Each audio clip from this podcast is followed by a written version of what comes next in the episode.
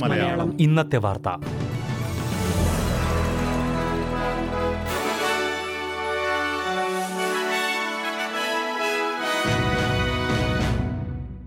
നമസ്കാരം. S B S Malayalam ഇന്നത്തെ വാർത്തയിലേക്ക് സ്വാഗതം. ഇന്ന് രണ്ടായിരത്തി ഇരുപത്തി മൂന്ന് മാർച്ച് ആറ് തിങ്കളാഴ്ച. വാർത്ത വായിക്കുന്നത് ഡെലിസ് പോൾ. ഓസ്ട്രേലിയയിൽ കഴിഞ്ഞ വർഷം കണക്ക് കൂട്ടിയതിലും ഇരുപതിനായിരം അധിക മരണങ്ങൾ റിപ്പോർട്ട് ചെയ്തു.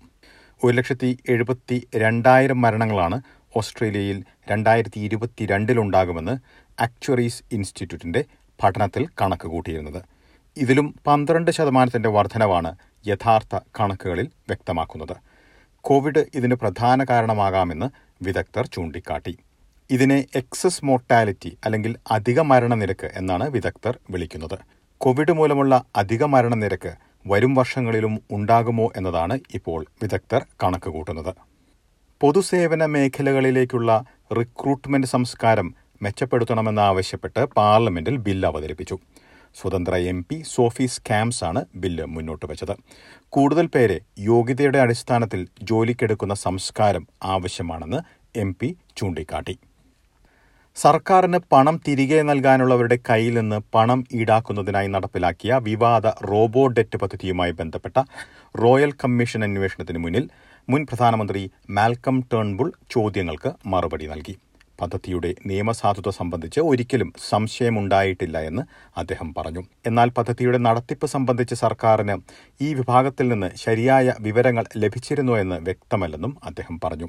പദ്ധതിയിലൂടെ പുറപ്പെടുവിപ്പിക്കുന്ന വിവരങ്ങളുടെ കൃത്യതയെക്കുറിച്ചും ആശങ്കയുള്ളതായി അദ്ദേഹം പറഞ്ഞു. ഓസ്ട്രേലിയയിൽ മോഡ്ഗേജ് അടയ്ക്കാൻ പ്രതിസന്ധി നേരിടുന്നവരുടെ നിരക്ക് നാൽപ്പത്തിരണ്ട് ശതമാനത്തിലേക്ക് ഉയർന്നതായി പുതിയ പഠനം. റിസർവ് ബാങ്ക് പലിശ നിരക്ക് ഉയർത്താൻ തുടങ്ങിയതിന് ശേഷമുള്ള കണക്കുകളാണിത്. ആറായിരത്തി എഴുന്നൂറിലധികം പേരുടെ ഹോം ലോൺ സംബന്ധിച്ച ബാങ്കുമായിട്ടുള്ള ചർച്ചകൾ വിശകലനം ചെയ്തതിന് ശേഷം കമ്പയർ ക്ലബ് എന്ന സ്ഥാപനം പുറത്തുവിട്ട കണക്കിലാണ് പ്രതികൂലമായ ഈ സാഹചര്യം വ്യക്തമാക്കുന്നത്.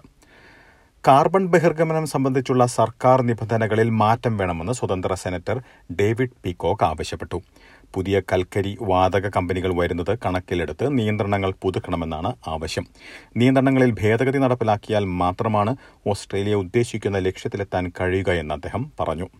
ക്യാൻസർ രോഗം അതിജീവിച്ചവർക്ക് ആരോഗ്യ സംരക്ഷണം ഉറപ്പാക്കുന്നതിനായി ന്യൂ സൌത്ത് വെയിൽസ് സർക്കാർ പുതിയ പദ്ധതി നടപ്പിലാക്കണമെന്ന് Cancer Council New South Wales ആവശ്യപ്പെട്ടു.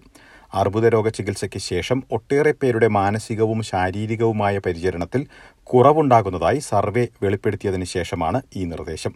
അടുത്ത ഇരുപത്തിയഞ്ച് വർഷത്തിൽ ഓസ്ട്രേലിയയിൽ അർബുദ രോഗികളുടെ എണ്ണത്തിൽ അൻപത്തിയൊന്ന് ശതമാനം വർധനവുണ്ടാകുമെന്നാണ് കണക്കുകൾ.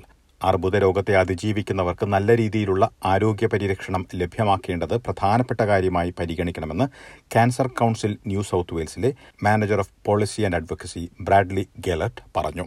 ഇനി പ്രധാന നഗരങ്ങളിലെ നാളത്തെ കാലാവസ്ഥ കൂടി നോക്കാം. സിഡ്നിയിൽ തെളിഞ്ഞ കാലാവസ്ഥയ്ക്കുള്ള സാധ്യത പ്രതീക്ഷിക്കുന്ന കൂടിയ താപനില മുപ്പത്തിയെട്ട് ഡിഗ്രി സെൽഷ്യസ്. മെൽബണിൽ ഭാഗികമായി മേഘാവൃതമായിരിക്കും പ്രതീക്ഷിക്കുന്ന കൂടിയ താപനില ഇരുപത്തിനാല് ഡിഗ്രി സെൽഷ്യസ്. ബ്രിസ്ബനിൽ തെളിഞ്ഞ കാലാവസ്ഥയ്ക്കുള്ള സാധ്യത പ്രതീക്ഷിക്കുന്ന കൂടിയ താപനില മുപ്പത്തിയൊന്ന് ഡിഗ്രി സെൽഷ്യസ്.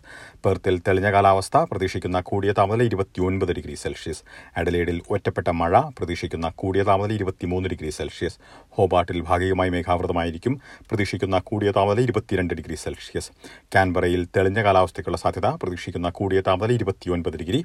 ഡാർവിനിൽ ഒറ്റപ്പെട്ട മഴ പ്രതീക്ഷിക്കുന്ന കൂടിയ താപനില മുപ്പത്തിയൊന്ന് ഡിഗ്രി സെൽഷ്യസ്.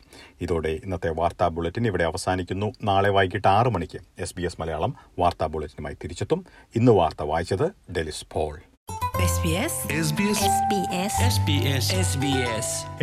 മലയാളം. ഇന്നത്തെ വാർത്ത.